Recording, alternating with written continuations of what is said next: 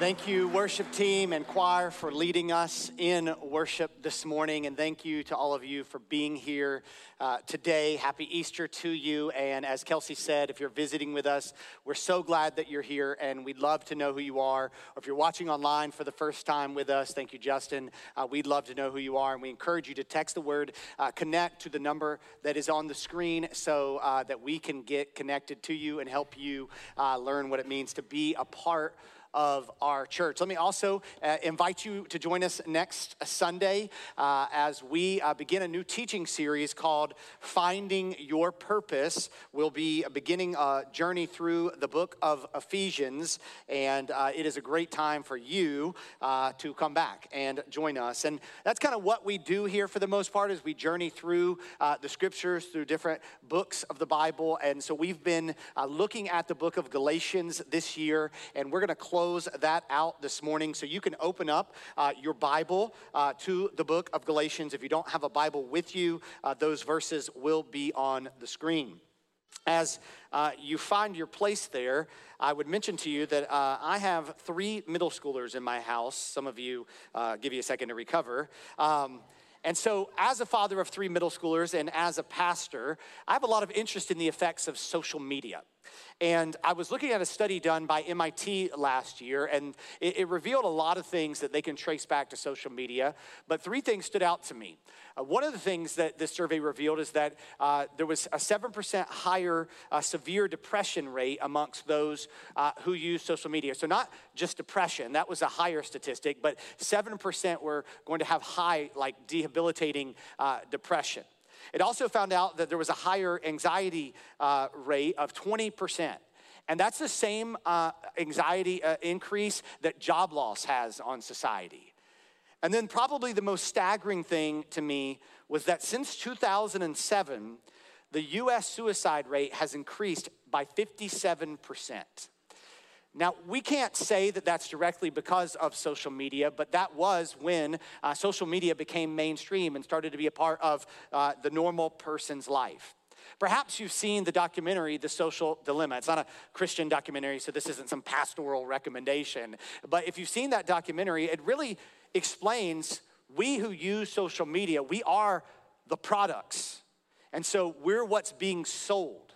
And so the desire is to find our need that we have and connect it with somebody who's selling something that offers to meet that need. And ultimately, the need that is presented here is our need for affirmation, our need for acceptance. Now, social media isn't the root of the problem here. I, I think it's just amplifying what is already there. So, social media might have changed the game some, but the game was already being played. So if you're defending social media, you might accurately say, don't hate the player, hate the game. That's a true assessment. This issue, this game, really has always been in existence. Uh, before social media, it was the internet. And what the internet might cause us to look at or lure us to believe about ourselves or believe we need. But before the internet, it was television and advertisements and television programs. And before the television, it was the newspaper where keeping up with the Joneses originated in a comic strip. The issue here is this issue of our heart seeking affirmation, seeking validation, seeking significance, asking, What do I need to do, or who do I need to be to be seen? And people turn to a lot of places for this. They turn to social media, they turn to relationships, perhaps they turn to success and the recognition that comes with success. And I found that people turn to religion for this as well. And what I and others who study this have found is that religion can actually be harmful instead of helpful for those who are seeking solace from this battle to feel significant. And so, my aim this morning is for you to see the contrast between an empty religion and a life full of Jesus Christ. And by looking at the Galatians issue, I think we can understand this. Then I'm going to show you an encounter with God in the Old Testament that I think illustrates the proper perspective on how we respond to God. And one of my children asked me what I was teaching, and I explained, and they said, What does that have to do with Easter? I also aim to show you that. Um, because everything is about Easter, everything is about Jesus. I want you to see that. It's all about Jesus. Pray with me. God, I am incapable of moving in hearts, but you are capable. God, I am insufficient at accurately representing the truth of your word, but you are sufficient. So, God, I lean on you. May you get glory from our time in the word today. In Jesus' name I pray. Amen. If you look at Galatians chapter 6, verse 11, the Apostle Paul, in his final warning and benediction to the Galatians, says, See with large, what large letters I am writing to you with my own hand. Popular belief is that Paul was using a scribe to write this letter, as was customary in that day. But then he grabs the pen to close the book. And here at the end of the letter, he is writing in large letters himself. It's kind of like how we would text or we would post in all caps. We use all caps to really get the attention of the reader or to emphasize our point or if it's that one Ann of yours because she doesn't know if you hit shift, then it won't go in all caps anymore. This here matters a lot to Paul. What matters a lot to Paul? Well, verse 12.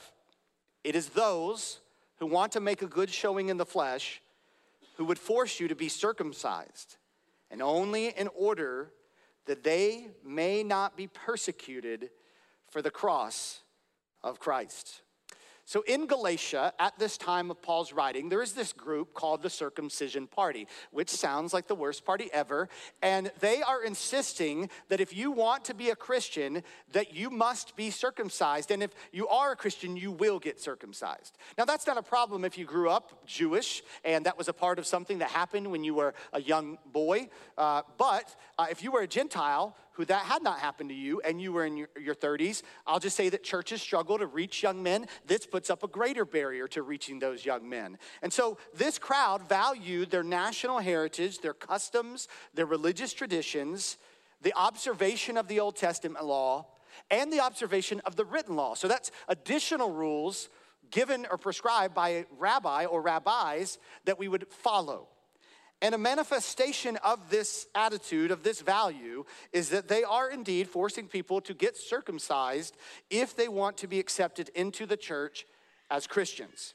Paul says the reason that they are so focused on this is because they want to make a good showing in the flesh. They want to look good, they want to be validated. And some, maybe many, are going along with this because they want acceptance too, and they have found it with this religious crowd.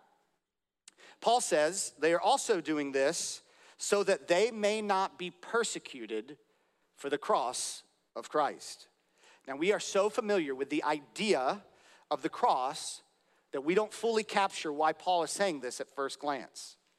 In 1 Corinthians, Paul explains that the cross is a stumbling block to the Jew. 1 Corinthians 1:23. But we preach Christ crucified, a stumbling block to Jews and folly to Gentiles.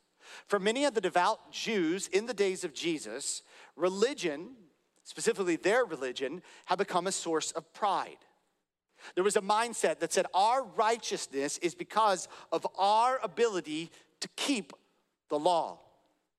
But the gospel, the cross, says you and I couldn't keep the law and that God had to rescue us from our unrighteousness. That's the message of the gospel that God is holy and God is good and God does want us to walk with Him and know Him. But each of us, if we live long enough, follow our own heart, go about our own way. And that brings about sin. That brings about the consequences of sin. And we are separated from God. We are not walking with God. And God is just, and sin deserves to be punished. And so ultimately, apart from Christ, there is a punishment, there is a wrath that comes of separation from God. But God didn't want us to remain separated, so God came to the earth himself. Jesus Christ lived a sinless life, died on the cross, paying our sins, paying our debt to God. And if we would believe in Him and receive Him, we would be forgiven and we would be reconciled to God. That's the gospel. So we must come and die for righteousness, the gospel says, the cross says. But if your righteousness is a means of boasting in yourself, then the cross is a stumbling block to you. It is beneath you, it offends you. And what we have here in Galatians, listen, are not just non believers who say, I can rely on myself. We have professing Christians who are saying, we really don't need the cross because we have our faith. People gladly accept a version of Christianity that is not centered around the cross. Perhaps it's a moralistic Christianity that says something like, if I don't drink and I don't chew and I don't date anyone or those who do, I'm righteous. Perhaps it's a ritualistic Christianity that says something like, if I only eat fish on Fridays for six weeks leading up to Easter, and I do whatever the person in the robe tells me to do when I do something wrong, I'm righteous. Perhaps, perhaps it's a progressive Christianity that says something like if I volunteer for my favorite cause and I show my support to the newest social group, then I am good with God. And there are other examples of this crossless Christianity that says by doing and not doing these things, I am good with God. But we know that there is a problem with this. Paul says in verse 13, For even those who are circumcised do not themselves keep the law, but they desire to have you circumcised that they may boast in your flesh. They are saying that keeping the law, at least some version of it, is what makes them good with God. But they don't keep the law. That's the irony of legalism. You are saying something makes you right with God when you really know you're not right with God. So here's what Paul says happens they desire to have you circumcised that they may boast in your flesh. This is the perpetuation of religion. Because there is this unsettledness, they cover it up by getting others to join them to validate them. And the temptation for others, the temptation for you, is to fill your need to be justified, validated, and significant by joining one of these groups. But let's make sure of something. Let's be sure that we are aware that fitting in and finding a place isn't as important as where we stand with God. Fitting in and finding a place isn't as important as where we stand with God. We can belong and be wrong.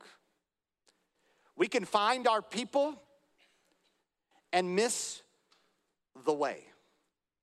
Now, I realize that perhaps one of the reasons people end up attaching themselves to a group that is in error or is misrepresenting God is because they were lonely, because you were lonely and you needed help. And that's legitimate. And I get that. And I would say to our church or to Christians who might be joining us today from other churches, this is why it is imperative that we build relationships, that we seek out those, especially those who we would find out are alone or lonely or are broken or hurting. And we engage them and we bring them in to show them not that we are enough, but that Jesus is enough and to learn the ways of Jesus together. And there is so much to work out here, but just today I would encourage you to heed the warning. The danger here is finding our worthiness, our validation, and ultimately our righteousness in the acceptance of others when it can only be found in God. And if our worthiness is found in our ability to keep the standards of the community, whatever that community is, be assured that we will soon be filling with pride. We see this in the new religions of politics in America. And I use that word religion intentionally. Whether it's conservative or progressive, there's a standard of living that has become a religion. And if you don't keep up with the morals of that side, then you are not right with whatever we believe it is that we need to be right with. And so we see this pride that it creates on both sides of this issue. But also, we see this in religious circles, where there might be the traditional crowd who thinks if we do things the way they did in the 1950s or the 1850s, we're right. And we look down on others who don't, even if they call themselves Christians. Or there might be the spiritual crowd who act like there's some sort of Holy Spirit Jedi Knights who've reached some understanding of the force. Or the intellectual crowd who thinks that the goal of the church is having the best team for Bible trivia night. And I could keep going, but we're gonna run out of time. As a Christian, our boasting is not in ourselves, it's not in our morals, it's not in slaying it.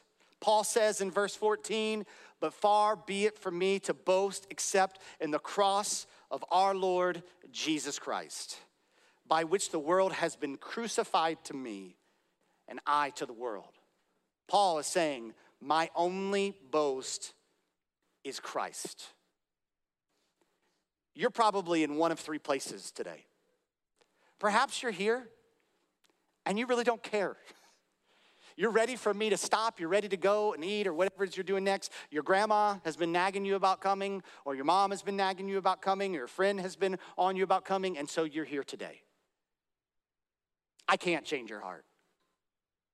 But I pray that God would work whatever He has to work in your life to help you to see your need for Him. But maybe you're here today and God is drawing you. I don't know how serious you've been about him, but there's been something about him you can't escape. And, and you're here today because you continue to be open to spiritual things. You continue to be open to the God of the Bible. Or maybe you're here and you're in it. You're at some degree or some level of in it for Christ, trying to seek and serve Him. Wherever you are today, listen, before you leave, before you take your next step, before you decide to pursue growth, remember this Pride is the enemy of spiritual maturity and security. Pride is the enemy of spiritual maturity and security. The greatest thing that is getting in the way of our transformation in Christ and our flourishing in who He has made us to be is our pursuit of self. I don't mean that you can't have self esteem or self worth. I mean that you can't be self centered and self seeking and expect to grow. I mean that real worth that comes from an infinite, holy, loving God is far superior and sustaining than much of the superficial, fleeting ideas of what self worth is. Paul says that by the cross, the world has been crucified to me and I to the world. Because of the gospel of Jesus Christ, there has been a transformation that has happened, and there is a different value system, and there is a security from coming to Him and knowing that I belong to Him forever and that He is powerful. Now, how do we know where we are in this? Or how do we know if we're drifting away from this? Or how do we know if there might be a barrier between us in transformation and security? Well, one simple way to understand is this what we boast about is indicative of what we worship. What we boast about is indicative of what we worship. Look at the words of Jesus in Luke chapter 6, verse 45. He says, The good person out of the good treasure of his heart produces good and the evil person out of his evil treasure produces evil. For out of the abundance of the heart, his mouth speaks. The greatest way to discern hearts is to listen to people talk. I'm a pastor, it's my job, it's my calling, it's my desire to help people. And as I've been a pastor for 15 years now, there are many ways that have grown my ability to help people. But the number one way that I've grown in my ability to help people is by obeying these words James, shut up and listen. And as people talk, you will hear where they are coming from and where they are out. where they are at. The greatest way to discern hearts is to listen to someone talk or to evaluate how we talk. What we boast in is indicative of what we worship. Maybe it's our success and our wealth and our possessions. Maybe it's our acceptance by some group or some team. Maybe it's our knowledge. Maybe it's someone, whether it be a dating relationship or our spouse or our children or an idol, whether we know them personally or not. Maybe it's our morals that we boast in or our work that we boast in. And again, if we're now getting to our faith, our boasting should be in the cross. This doesn't mean that we can't be happy about all these things, but as Paul says in Romans 5 2, the aim of our rejoicing is that we rejoice in the hope of the glory of God. We understand that blessings not attached and fixed to Jesus fall short. We understand that life not attached to Jesus falls short. Faith that is not centered around the cross and boasting in the cross isn't faith in the right thing. Christianity without the cross in view is Christianity without a complete picture of Christ and the life he has called us to live. The cross must be in our sight. And spiritual maturity without the cross misses the mark. And we often feel like certain spiritual, religious things make us closer to Jesus. This is the draw of tradition. This is the draw of ritualism. This is the draw of moralism. This is the draw of spiritualism. But Paul says in verse 15, for neither circumcision counts for anything, nor uncircumcision, but a new creation. Paul says this crowd that's saying these acts make you right with God, they're wrong. It doesn't count.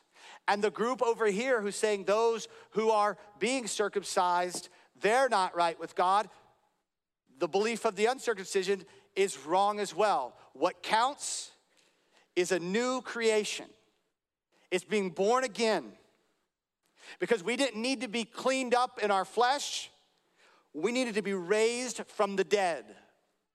Jesus isn't our second chance at the life we wanted, He is our only chance at the life we need.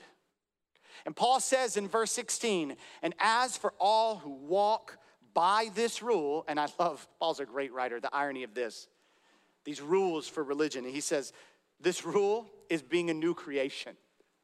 He says, For all who walk by this rule, peace and mercy be upon them and upon the Israel of God. Peace is the deeply rooted feeling that we are going to be all right because Christ has existed since the beginning of time, and Christ came to this earth and lived a sinless life and died on the cross for our sins and rose from the grave and ascended to the right hand of the Father, where he is interceding on our behalf and will return not as a suffering servant, but in victory for his church.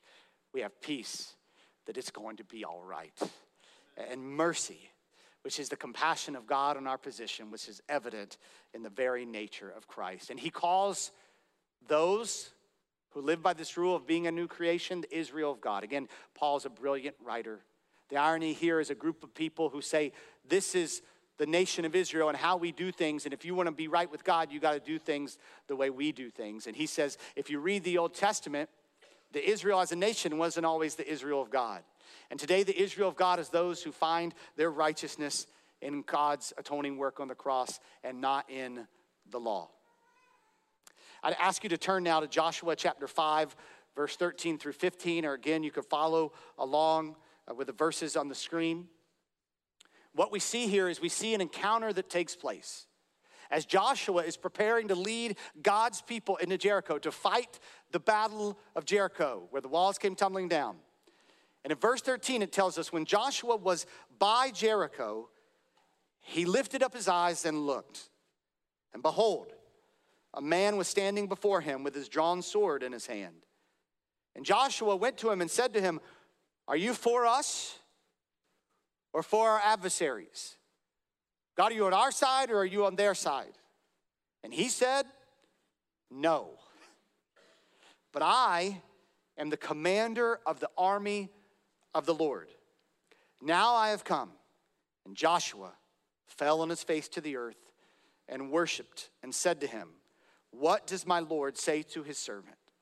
And the commander of the Lord's army said to Joshua, Take off your sandals from your feet, for the place where you are standing is holy. And Joshua did so. Joshua wants to know God, are you on our side are you on their side? The commander of the Lord's army says, No. You see, God is on God's side. And we need to understand that God does not want to play a part in our story, He wants us to play a part in His story. We have been invited in by His grace into the great narrative of human history. It is not about sides, it is about the greatness of God and His grace to invite us in. The purpose today is not to take a side, it is to follow Jesus. And what does Joshua do when he encounters the presence of God? He falls on his face in worship. What does the Apostle Paul do when he encounters Jesus on the Damascus Road? Paul, who's fighting for what he sees as the nation of Israel, he falls down. And God gives him eyes to see. He says in verse 17, From now on, let no one cause me trouble, for I bear on my body the marks of Jesus. Paul surrendered his life to the cause and the mission and the glory of Jesus Christ. And if you're here today and you're searching for significance and you want your life to count in the right ways, I want to say this, which is a paraphrase of many different writers and pastors that I've heard over the years. It's this The people who make a lasting difference in the world are not the people who have mastered many things. They are people who have been mastered by the greatest thing. Joshua sees the greatest thing. And it is clear that the Lord is his master, his Lord. Paul encounters Jesus, and he is mastered by him. The disciples walk with Jesus, and they see who he is, and they surrender to his will, and God works mightily through them. But if you read the Bible, you understand that it was Christ's intention to die according to the plan of God since the beginning of time. And when that happens, the disciples are discouraged. They wander away. But that group of disciples will move from a group of 120 people, and what they believe and their passion will spread in all of Jerusalem it will eventually extend past Jerusalem into Asia, eventually carrying over into Europe, eventually in the years moving into a new continent, into a new land where that nation, many who come there, will, will seek to build in a way that brings glory to God. And they realize that it is not enough that we are a society that is built around God, but we want to take this message to every remote place of the earth. And that message will spread, leading to millions and billions of people placing their faith in Jesus Christ.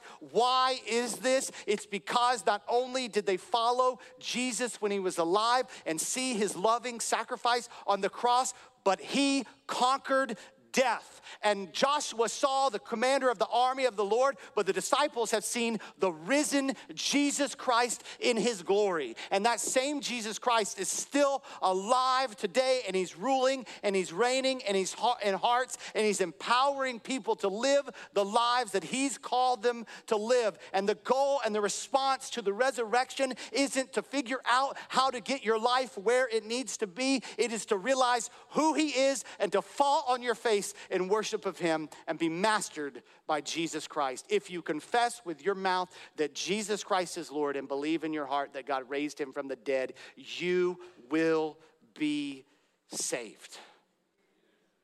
That is our hope. And I realize this morning that for some of you, you've messed up. It might be better to say you are messed up. Welcome to the club. And I need you to understand something. Whenever, you know what I hate doing? I hate selling my house. I've had to do that a few times. I'm not doing that right now, but I've had to do that. And um, I know realtors help. Thank you. You're awesome. Okay, but we're not going to talk about that right now. But um, the first time Christy and I had to sell a house, I'll just let you know we bought the house and it was just us two. And four and a half years later, we had two dogs and four children.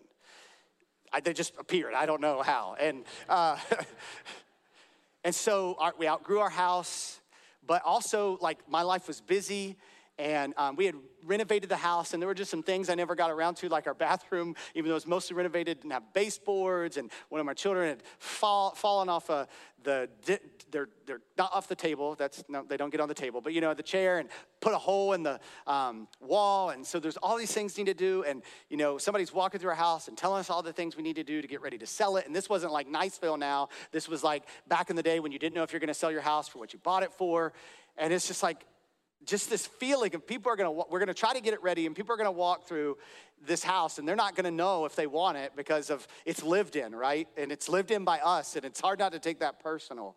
And I think a lot of times when we think of the gospel, we think of living for Christ in the same way. That it's like, yeah, we wanna invite him in, but we know we gotta get these things right for him to come in and live with us. And, and I'll just tell you, that's really legalism. That's really a law. And some people are like, well, he just better accept it for what it is. That's lawlessness. Here's what you need to understand. What I would say in that illustration it is, is that Jesus comes in and he takes everything just because he loves us and he wants to live with us and he'll do all the work that he needs to do in us. You need to understand this morning, God does not love a potential version of you. He loves you. God doesn't need you to do the work to make yourself righteous. You can't, but He will do all of that work. And if we doubt it, we look to the cross and we see that God did the unthinkable in giving Himself for us, and we know His power to do it because He rose from the grave and demonstrated His power. God demonstrates His love towards us, and that while we were still sinners, Christ died for us. And as C.S. Lewis says, when he comes in, he's going to start knocking some walls down. But he doesn't intend to remodel your life, he intends to build a castle where he will dwell with you.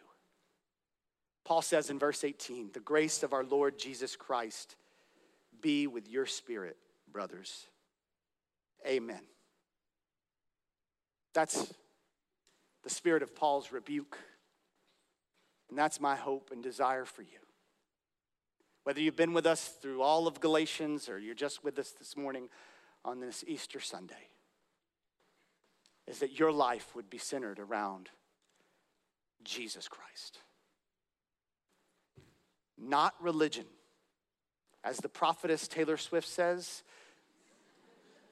that's band aids on bullet holes. You need Jesus. And Jesus has come for you. It is all about Jesus, who loved you and gave himself for you, and who has the power to save you from the grave of sin. And we know that because he is alive today. Pray with me. Jesus, thank you for your glory, and thank you for your grace, and thank you for this beautiful, incredible demonstration of just how much power you have in our lives through the resurrection. Thank you that you just didn't do that one time, but you are alive, constantly bringing about your resurrection power in our lives. May we trust in that this morning. In Jesus' name I pray. Amen.